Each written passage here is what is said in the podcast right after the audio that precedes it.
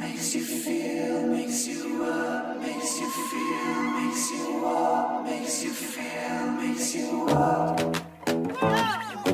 Sonsuz Çilek Tarlaları Güncel sahneden söyleşiler. Hazırlayan ve sunan Tuğçe Yapıcı.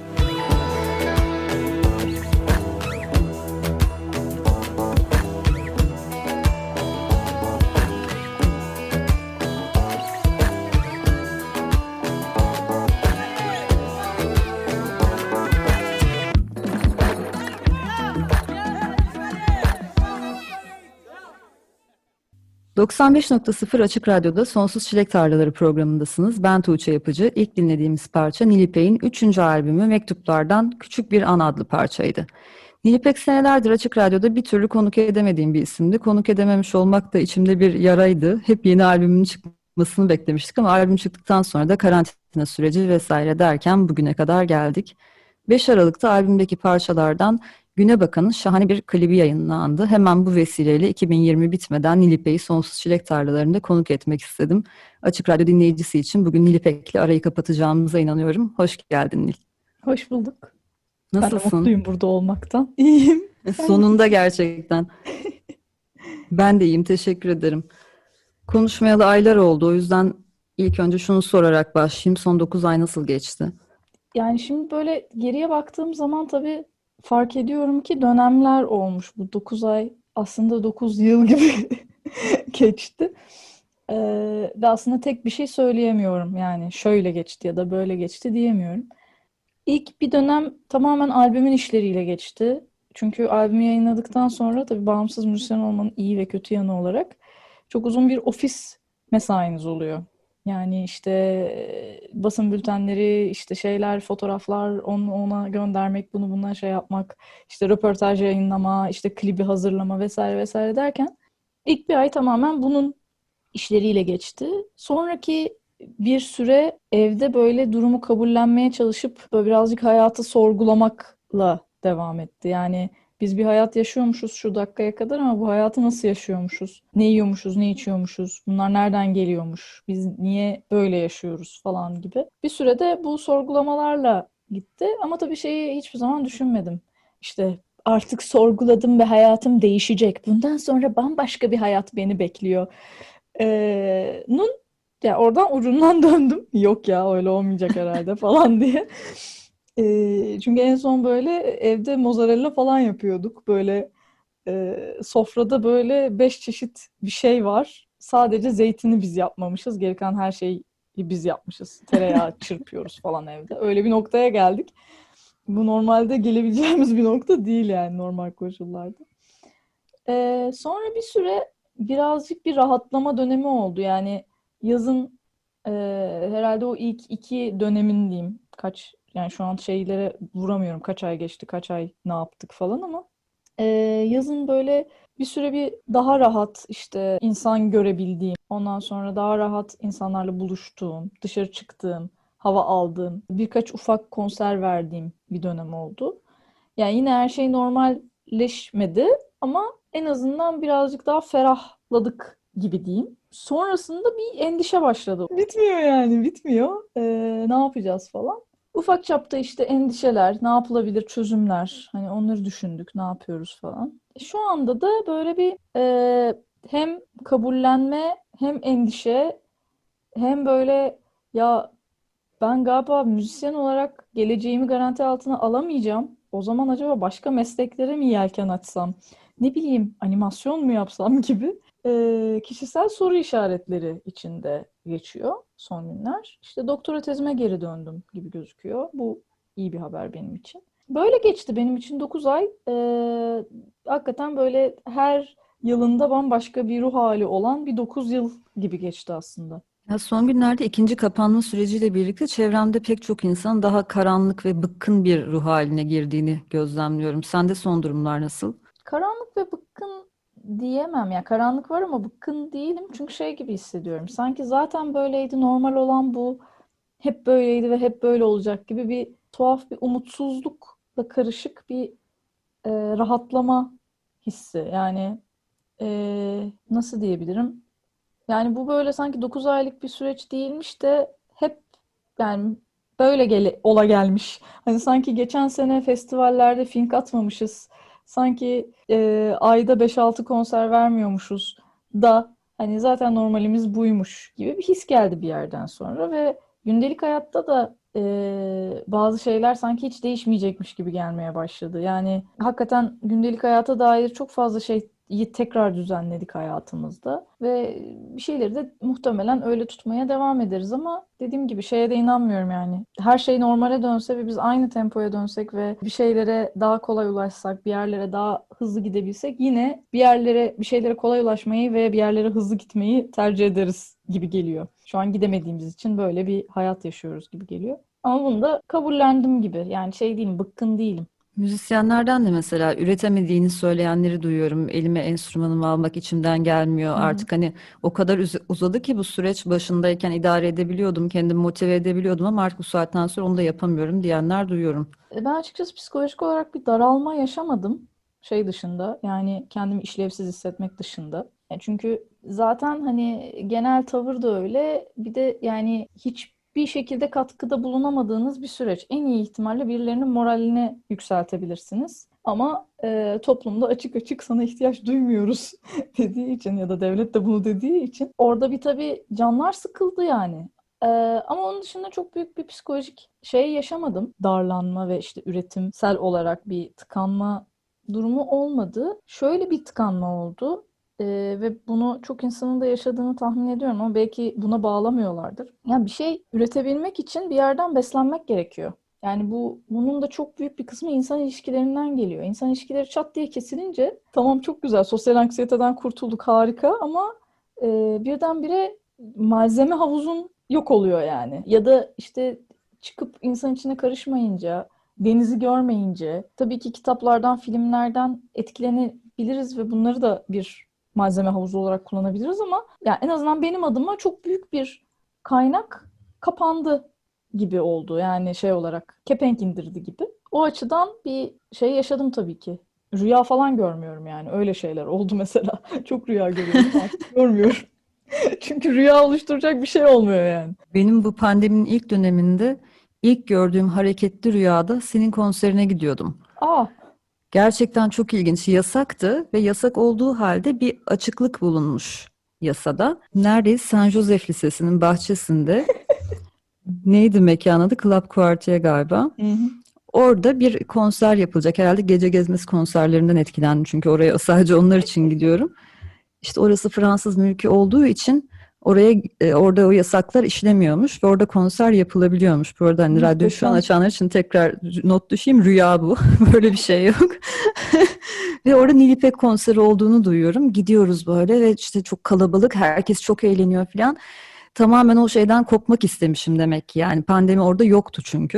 Hı hı. Gayet rahat bir şekilde eğlenmiştik. O yüzden herhalde bu işler bittiğinde ilk gittiğim konserin seninki olması gerekiyor. Bu rüyadan bu anlamı çıkarıyorum. Ha, İnşallah o, yani biz şey falan yapamadık biliyorsun. Lansman falan yapamadık. Ve e, albüm şarkıları Sonbaharı ertelemiştiniz en son. Evet evet yani o da olmadı. Ee, ve ne zaman olacak bilmiyoruz yani son durumda. Ve yani hiç canlı çalamadık albümü. O birazcık içimizde kaldı. Gerçekten tam onu soracaktım aslında. Albümün yayınlanması pandemi dönemine denk geldiği için herhalde bu seneyi çok farklı hayal etmiştin. Tabii. Albümün ardından bol bol konser ve turneler öyle. düşünürken daha çok evde geçirdiğimiz bir sene yaşandı. Bu beklenmedik senede albümün çıkışından sonraki dönem senin için nasıl geçti? Önceki iki albüme göre çok farklı bir süreç oldu çünkü. Ya biz tabii şey diye düşünmüştük hep. Yani bahara yetiştirelim albümü, baharda yayınlayalım ki hani yazın festivallere çıkalım. Festivallerde yeni albümle çalalım falan. Çünkü hep biz sonbaharda yayınlıyoruz normalde albümleri. Hem de birazcık daha e, ilkbahar tadı da olduğunu düşündük albümde.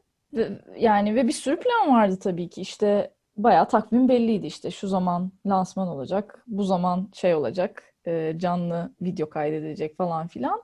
E, hiçbiri olmadı. Değil bunlardan herhangi birinin olması grupla bir araya bile gelemedik. Yani en fazla Skype'tan konuştuk falan. O yüzden yani tamamen farklı bir süreç oldu. Öncesinde de yani zaten hani e, yani son bir iki kayıt kala kapandık evlere.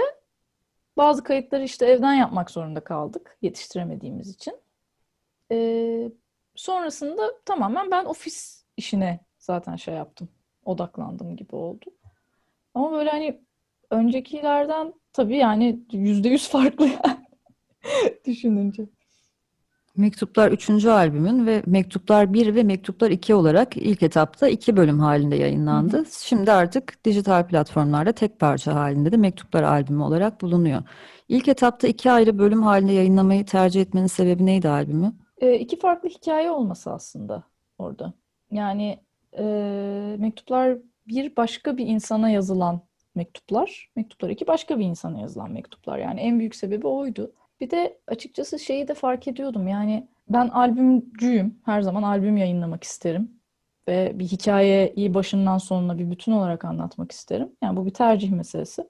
Ama şeyi fark ettim. Yani albümün sadece hikayenin sadece başını dinliyorlar insanlar. Böyle sonuna giden, sonuna kadar dinleyen çok az. O yüzden hikayeleri kısaltmanın uzun vadede hani belki daha yani hikayeyi anlama açısından da dinleyiciye de daha yararlı yani yardımcı diyeyim. Yararlı yanlış kelime oldu. Yardımcı olabileceğini düşündüm. Nitekim yani biraz etkisi de oldu diyebilirim. Ama bu şey gibi değildi yani ticari bir karar gibi olmadı pek. Hani şey değil ya beş şarkı koyayım da daha çok dinlensin falan gibi değil de hani zaten böyle bir durum var. Zaten bu hani böyle bir A yüzü B yüzü gibi ayırmak isterim yani bu beşer şarkıyı. Hazır ayırmışken bunun da böyle bir avantajı olabilir mi acaba? Gibi bir düşünceydi yani. Şimdi istersen sohbetimize bir ara verelim. Hatta uzun bir ara vereceğiz. Çünkü Güne Bakan parçasını dinleyeceğiz Mektuplar albümünden. 7 dakikalığına sizi Güne Bakan'la baş başa bırakacağız. Sonrasında hem şarkı hem de klip üzerine uzun uzun konuşmak üzere Nilipek'le yine burada olacağız. 95.0 Açık Radyo'da Sonsuz Çilek Tarlaları programı devam ediyor. Nilipek'ten Güne Bakan adlı parçayı dinledik. Aslında Nilipek'in albümünden iki parça da dinleyebilirdik bu parça yerine. Çünkü 7 dakika olduğu için ama bir karar verdik. Dedik ki yeni klibi çıktı bu parçanın 5 Aralık'ta. Ayrıca benim de kliple birlikte albümdeki favorim oldu. Birazdan bundan da uzun uzun bahsedeceğim sana bu konudaki yaşadığım aydınlanmadan. Albümdeki en uzun şarkıya klip çekmek nasıl bir karardı Nil? Yanlış yapıyorum belki ama böyle kararları hiçbir zaman doğru Stratejik vermiyorum diye.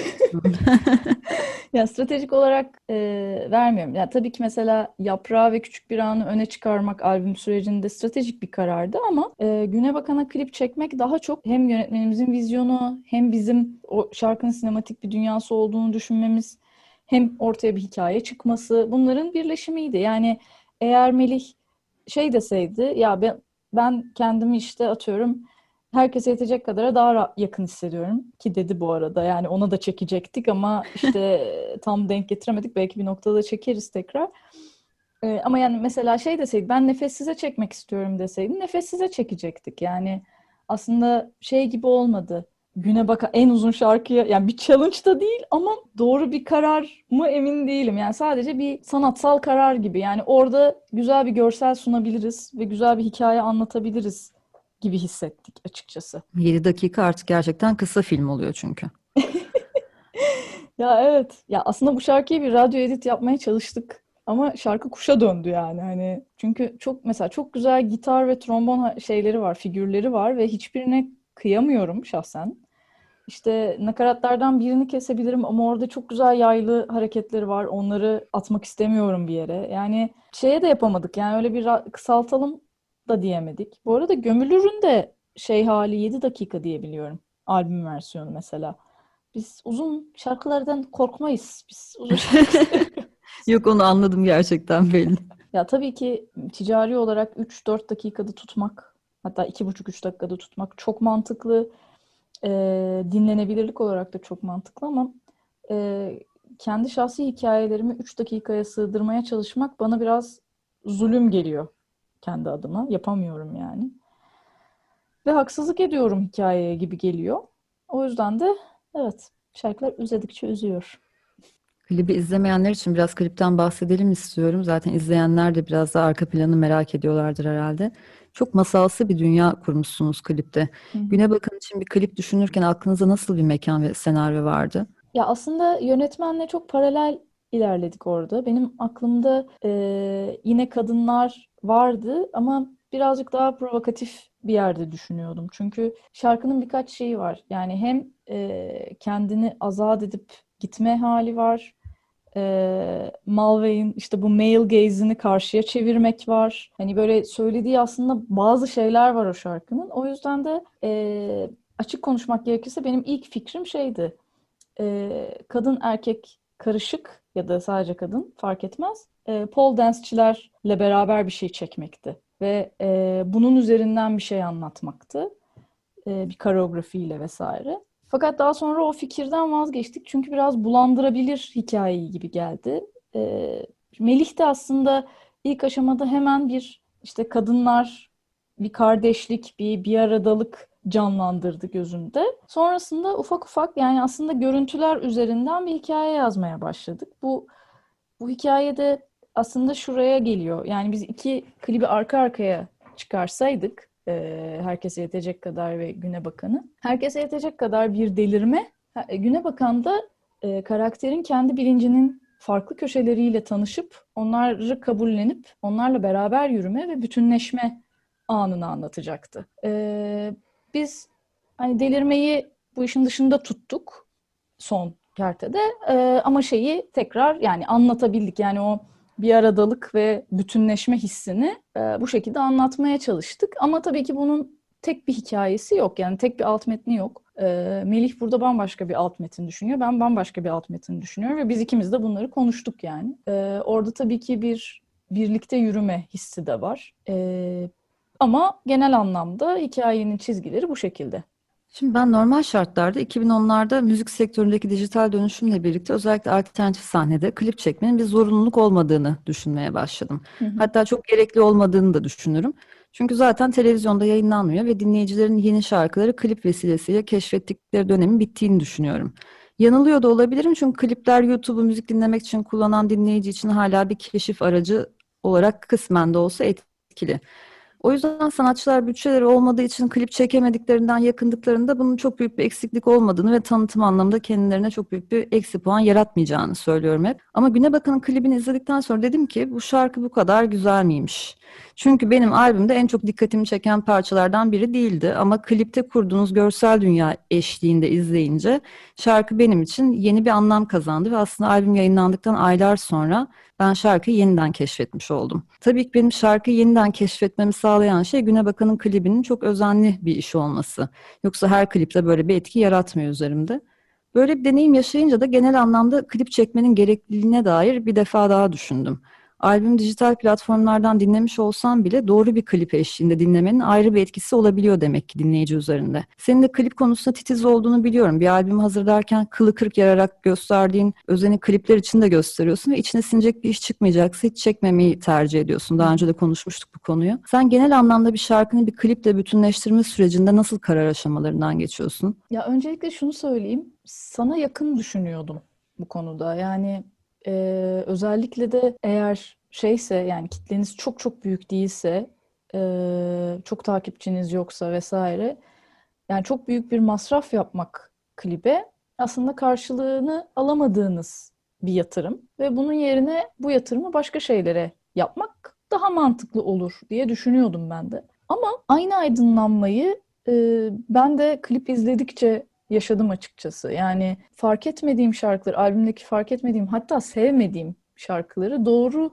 görselle birleştirdiğinde ne kadar sevdiğimi fark ettim. Biraz da tabii şeyin de etkisi oldu. Pandeminin de şöyle bir etkisi oldu. Normal koşullarda biz e, konser veriyor olurduk, bir şey oluyor olurduk. Biz hani bir şey yapıyor olurduk ama hiçbir şey yapmayınca bir şey yapmak istedim. Yani o yapacağım şeyde en mantıklı şey açıkçası şarkıya uygun bir görsel dünya kurmak oldu. Genelde bu kararlarda ben birazcık yönetmene bağlı kalıyorum. Aslında benim böyle şu şarkıya bir klip çekelim gibi çıkışım çok çok azdır yani. Yönetmenlerle konuşuyorum bazen. İşte genelde şu ana kadar hep yönetmen ve teknik bazlı yani birazcık da kısıtlamalarla düşünülen klipler oldu. Ben tabii şey düşünmüyorum yani görsel dünyanın, iyi bir görsel dünyanın illa en iyi malzemelerle yaratılacağını düşünmüyorum. Bence bunun çok fazla yolu var. Ama yine de işte şey yani o dediğim gibi o sınırlandırmalar birazcık da yaratıcılık arttırıyor tabii ki. Vakit buldukça öyle şeyler yaptık.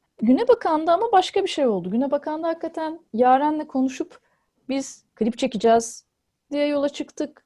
Yönetmenle konuştuk. Yönetmenle bu şarkıda karar kıldık. Uzun uzun konuştuk ne yapabiliriz, ne edebiliriz falan diye. Ve hakikaten yapabileceğimiz en iyi şeyi yapmak istedik. Yani böyle bir hani hakikaten böyle bir zorlamak istedik yani bütün süreci. O yüzden bunun motivasyonu çok çok daha farklıydı açıkçası. O zaman şimdi bir şarkı dinleyelim. Sonrasında sohbetimize kaldığımız yerden devam ederiz. Şimdi dinleyeceğimiz parça Değer Deniz'in Unuttun adlı parçası. Normal şartlarda her sene Değer'in doğumunu kutlamak amacıyla Karga'da bir anma gecesi yapılıyordu. Çünkü kendisini 2015 senesinde çok acı bir şekilde kaybettik. Bu sene maalesef pek çok mekan gibi Karga'mız da 9 aydır kapalı. Bu anma gecesi maalesef gerçekleşemediği için Değer Deniz'i bu yıl yeni bir kayıtla anıyoruz. Unuttun Değer'in ilk albümünde yer alan bir şarkı, ikinci albümde de tekrar yer almasını istiyormuş. Zaman içinde sözlerini biraz değiştirmiş ve 2013 yılında Cenk Erdoğan, Orhan Deniz ve Mert Önal ile birlikte Hayyam stüdyolarında canlı bir kayıt gerçekleştirmişler. Vokal kayıtlarını da aramızdan ayrılmadan birkaç ay önce tamamlamış Değer Deniz. Şimdi 14 Aralık'ta Değer'in doğum gününde bu kayıt Lin Records etiketiyle yayınlandı. Anma gecesi yapılamadığı için bu sene de Değer Deniz'i bu yeni kaydı dinleyerek anacağız. Şimdi Değer Deniz'den dinleyelim ardından Nilipek'le tekrar burada olacağız. 95.0 Açık Radyo'da Değer Deniz'den Unuttun adlı parçayı dinledik. Sonsuz Çilek Tarlaları'nın son bölümündeyiz şimdi. Nil sizin caz gitaristi ve besteci Eylül Biçer ile birlikte kurduğunuz yeni bir caz label'ı var. İsmi Simo Records. Hatta ilk olarak Eylül Biçer'in Biblos albümü Simo Records etiketiyle yayınlandı. Birkaç hafta önce Eylül'ü de Sonsuz Çilek Tarlaları'nda konuk etmiştim. Bu label'ın kuruluş hikayesini Eylül'den dinlemiştim ama o programı dinlemeyip bu bölümü dinleyenler de olacaktır. O yüzden bir de senden dinlemek isterim. Nasıl yola çıktınız? Eylül kendi albümüyle ilgili e, bir yol ayrımındaydı aslında. Hani nasıl yayınlayabilirim, ne yapabilirim, ne yapsam falan gibi. E, yakın da arkadaşımız hani e, geliyor gidiyor hani konuşuyoruz ediyoruz. O süreçte aslında bir caz label'ı, kolektifi gibi bir şey kurmak istediğini, daha kolektif bir şey düşünüyordu o. E, kurmak istediğini söyledi. E çünkü hani böyle bir iyi bir çatı olabileceğini düşünüyordu şeye, yani Türkiye'de yapılan caz müziğe. E, ben de heyecanlandım. Önce böyle bir e, şey girdim hani nasıl olacak, ne olacak, işte nasıl yapacaksın falan gibi. Sonra böyle girmemin sebebinin e, kendim de buna dahil olmak istediğim için bu şekilde davrandığımı fark ettim. Yani çünkü ilk başta böyle bir şeydim yani hani nasıl olacak ki, nasıl olacak, o şekilde olmaz falan diye böyle. Sonra hakikaten e, dedim ki yani ben böyle böyle buna ortak olmak isterim. E, biraz düşündük. Belli kendi kafamızda bazı fikirlerimiz oldu. Bazı şeylerde e, aynı fikirde olduk. Bazı konularda didiştik vesaire derken sonunda Simo'yu kurduk. İşte logosunu yaptık, web sitesini yaptık. Böyle heyecanlandık bir şeyler bir şeyler. Sonunda da Eylül'ün albümünü yayınladık. Umuyorum da yani e, birkaç projemiz daha var bu sene yayınlamayı planladığımız. Umuyorum güzel bir e, yani bağımsız caz çatısı olacaktır. Henüz açıklama şansınız yok herhalde. Eylül öyle söylemişti. Arada evet. bir şey değişti mi acaba geçen zamanda? Kesinleşmeden bir şey açıklamayayım yani. Yani çünkü bazıları hani bazıları her ne kadar kesinleşmiş projeler olsa da bir kısmı da böyle hani ya olur mu acaba seviyesinde. Şimdi Eylül açıklamamışken ben açıklamayayım. Eylül geldiğinde ona da söylemiştim. O zaten bir caz sanatçısı olduğu için bir caz label'ı kurmak istemesi beni şaşırtmadı ama senin de böyle bir işin içinde olduğunu öğrenmek benim için şaşırtıcı oldu. Çünkü Nilipek bir label kuracaksa kendi işlerini de yayınlayabileceği bir label olmasını beklerdim. Hı hı. En azından bu şaşırtıcı olmazdı ama sürprizlerle dolusun. ya açıkçası şey, yani birincisi insan kendi müziğini yaptığı zaman, hele ki singer-songwriter olarak kendi müziğini yaptığı zaman kendine düşmeye çok meyilli oluyor. E, o meyilden kurtulmak için de her fırsatta kendi yaptığı şeyden uzak bir yere koymak benim için doğru bir çözüm gibi geliyor aslında. Bu hem e, kişisel olarak hem de zihinsel olarak çok alan açan bir şey. E, kişisel fikrim bu ve beni açıkçası özellikle görsel dünyasını da yönetebildiğimiz bir caz label'ı da e, yer almak, böyle bir label kurulması, bir label'ı kontrol edebilmek e, çok heyecanlandırdı, çok heyecanlandırıyor. Hakikaten yani ihtimalleri düşününce çok heyecanlanıyorum ve bir de yani şey gibi de düşünüyorum açıkçası. Yani caz bambaşka bir alan. Özellikle Türkiye'de bambaşka e, medyaya ulaşım şekilleri var. Bambaşka bir kitleye hitap ediyor. Bambaşka süreçleri var ama aslında bağımsız müzikte kullandığımız bazı şeylerin o tarafa, orada kullanılan bazı şeylerin de bu tarafa çok faydası olabileceğini düşünüyorum. Ee, yani şeyleri, alanları karıştırmak iyi gelebilir gibi hissediyorum açıkçası. Bunlar beni heyecanlandırıyor. Heyecanlandırınca da atladım yani. Yani alternatif sahnede senelerdir edindiğin deneyimleri orada da kullanacaksın diye anlıyorum buradan. Yani evet tabii. Özeti bu. Şimdi seninle yayından önce biraz konuşmuştuk ama yayında da mutlaka değinmek istiyordum bu konuya. Sen normaldekine nazaran çok daha az sayıda da olsa bu dönemde pandemi döneminde konser verme şansı bulmuş sanatçılardansın. Sosyal mesafeli konserlerin sahnedeki sanatçıları neler hissettirdiğini çok merak ediyorum. Bazen bin kişilik bir mekanda kapasitenin çok çok altında belki 200 kişiye konser verebildiğiniz bir dönem oldu. Şu anda hiçbir konser verilemiyor ama o konserlerde oturmalı düzende gerçekleşiyordu. Normal şartlarda büyük festival sahnelerinde seyirciyle uzak oluyorsunuz ama özellikle küçük mekan konserleri çok daha yakın ve samimi geçiyor. Şimdi ise sahneden baktığında konser sold out bile olsa çok boş bir mekan ve oturan insanlar görmek sahnedeki sanatçıların ruh halini nasıl etkiliyor merak ediyorum. Hiç havaya giremediğini belirtenler de duyuyorum. Senin deneyimlerin nasıldı?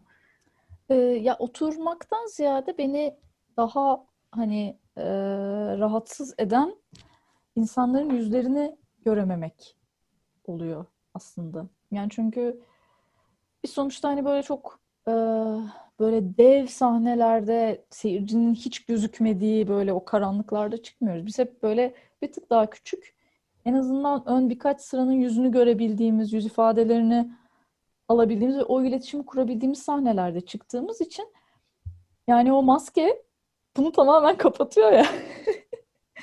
o biraz daha zorlaştırdı bizim için işi.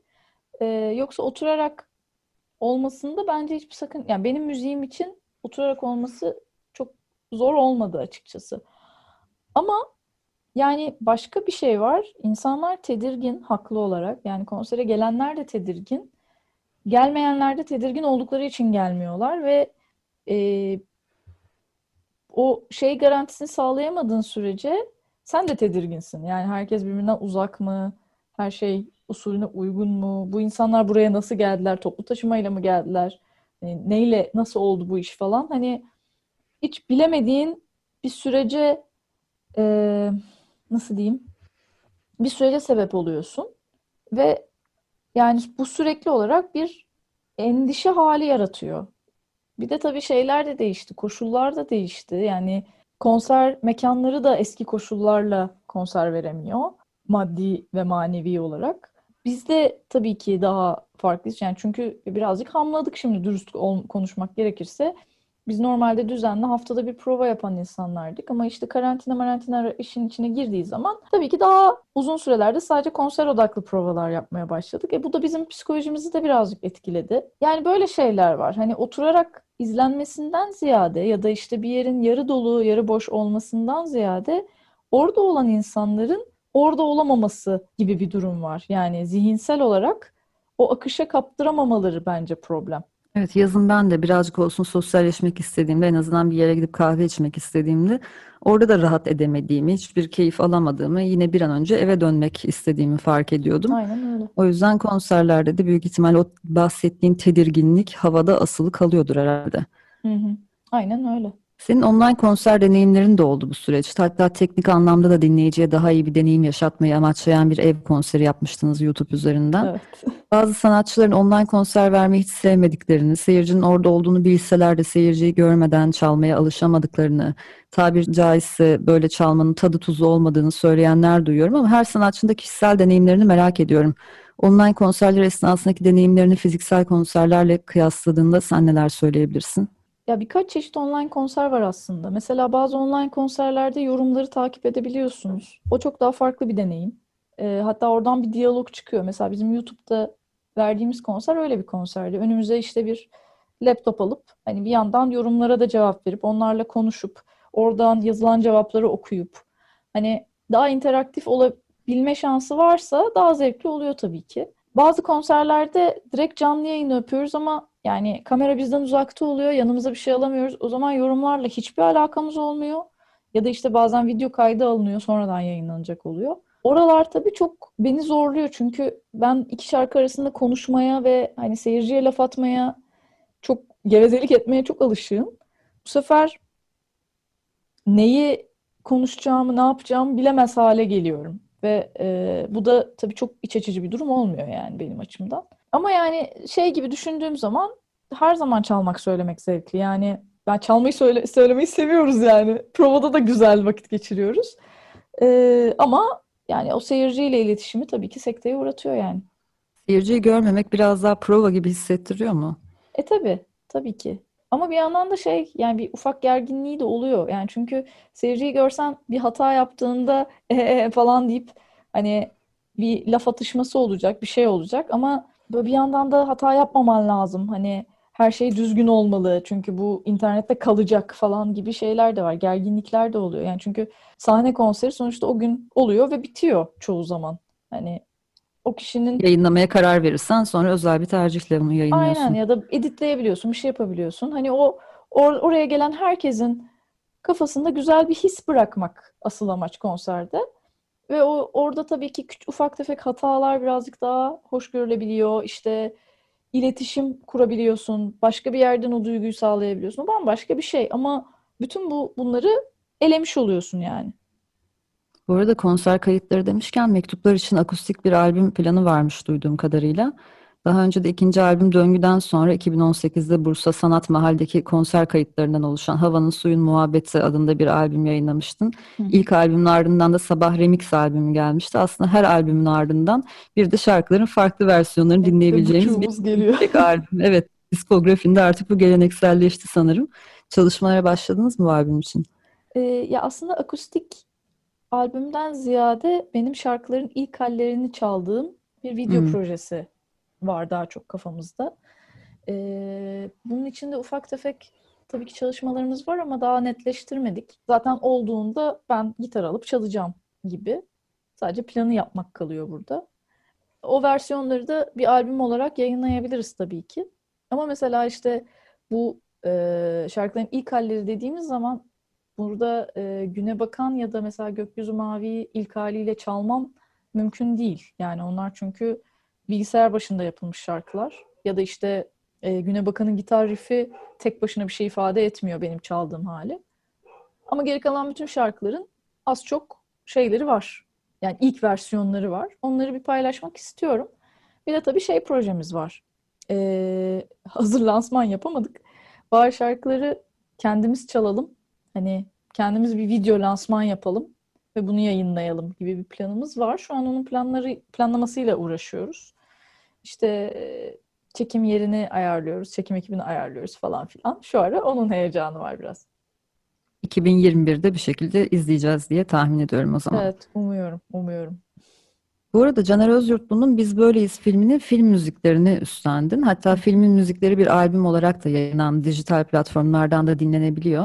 Daha önce Bir Aşk İki Hayat filmi içinde Son Mektup şarkısını coverlamıştı ama Biz Böyleyiz ilk defa bir filmin tüm müzikal dünyasını kurduğun, skorlarını yaptığın bir deneyimdi sanırım. Genellikle söyleşilerde sanatçılarla konuşurken çoğunun film müzikleri yapma hayali olduğunu fark ediyorum. Senin böyle bir planın veya hayalin var mıydı yoksa teklif gelince neden olmasın mı dedin? Yok vardı aslında. Hatta e, yani açıkçası tam olarak böyle bir şey vardı ve biz Caner'le bunun üzerine çok konuştuk. Ben bunu bir haftadır düşünüyordum ki yani aslında keşke böyle bir şey yapsak diye. Caner mesaj attı arayabilir miyim diye. Telefonumu verdim ve Caner aradı. Yani böyle böyle. Ve bizim Caner'le daha öncesinde bir diyalogumuz yoktu aslında. E, resmen hissetmiş gibi böyle şey oldu. Böyle tam denk geldi. Tam istedim ve oldu. O da meğer düşünüyormuş. 3 yıl önce, 4 yıl önce işte şeye not almış, defterine not almış, şimdi görmüş falan filan. Böyle gerçekten gezegenler sıraya girdi ve bir şekilde o müziği, müziklere el atmaya karar verdim diyeyim. Çok da zevkli bir süreçti benim açımdan. Biraz stresli ama eğlenceliydi yani. Çok yoğun bir çalışma sürecidir diye tahmin ediyorum. Filmin bütün müziklerini koskoca bir albüm var resmen orada. Hatta soundtrack albümünde yine senin ekip arkadaşlarından Can Aydınoğlu ve Berkay Küçükbaşlar'ın da isimlerini görüyoruz. Hı hı.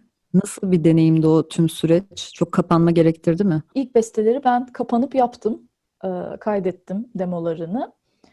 Ondan sonra bazı şarkılar için e, Can, yönetmen Caner ben işte hani şu şöyle olsun bu böyle olsun gibi paslaşmalar oldu. İşte davul kaydı tabii çok eğlenceliydi. Soralım Lan'ın davul kaydında. E, orada Berkay'la çok güzel çalıştık. Fakat e, kayıtlar birazcık hızlı olmak zorunda kaldı. Çünkü son dakikada filmin gösterim tarihi erkene alındı.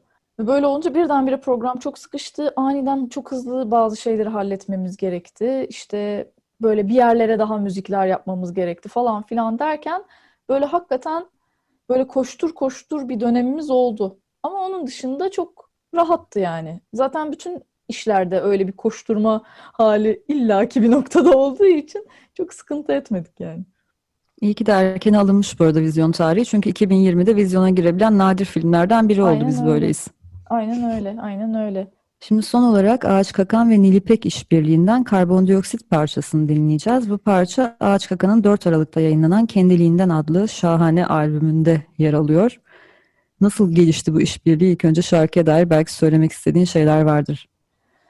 Ee, ya Ağaç Kakan'da çok çok uzun zamandır bir şeyler yapmak istiyordum ama tabii bizim tarzlarımız çok farklı olduğu için e, yani benim çok hayran olduğum ve çok sevdiğim bir insan Burkay. Ee, böyle ama hep şey hissederim ya acaba benim müziğimi beğenmez mi falan gibi ufak güvensizlikler yaşıyorum hep. Beğenmese Ee, söyler ama Burkay. Tabii tabii canım zaten. Ee, ya, işte, ya dediğim gibi yakın bir arkadaşım zaten. Bir süredir görüşemiyorduk bu pandemi mandemi de araya girince ama birdenbire böyle hani ben albüm çıkarıyorum. Senin için de bir şarkı düşündük hani bir şey yapmak ister misin deyince ben çok mutlu oldum. Ondan sonra tırnaklarımı yemeye başladım ne yapacağım diye. Bir süre böyle tırnaklarımı yiyerek işten kaçtıktan sonra sonunda böyle oturup işte sözleri yazdım. Şeyleri, nakaratını falan filan eee, kaydettim. Sonra işte ufak bir vokal demosu yaptım. Hani şöyle duyuyorsun, böyle duyuyorsun falan filan diye. Aslında çok uzaktan böyle iletişim kurarak ve eee, şey yaparak geçti o süreç. Hani hakikaten böyle internet üzerinden mesajlaşarak yaptık her şeyi. Ee, ve ben çok mutluyum yani bu şarkıya dahil olduğum için. Zaten şarkıyı çok seviyorum. Burkay'ın da çok çok çok iyi bir yazar olduğunu düşünüyorum. Bir şekilde dahil olmak bana gurur veriyor diyeyim. Gerçekten çok iyi bir albüm. Bu arada Can Güngör'ün de yine senin gibi bir işbirliği var bir parçada albümde. İkiniz de bence albüme çok ayrı bir tat katmışsınız. Çok teşekkür ederim. Öyleyse çok teşekkürler Nil geldiğin için. Ben Seneler sonra arayı kapatabilmiş olmak Açık Radyo'da çok güzel. Umarım bir daha bu kadar uzun sürmez ikinci gelişin. Umarım bakalım yani daha herhalde bir süre daha albüm yapmam diye düşünüyorum ama illa bir görüşme bahanesi buluruz bence.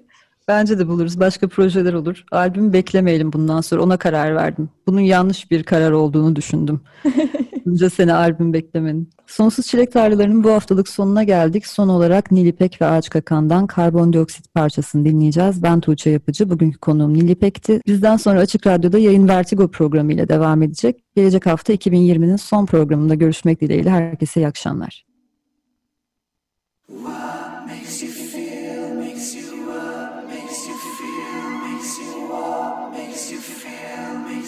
up.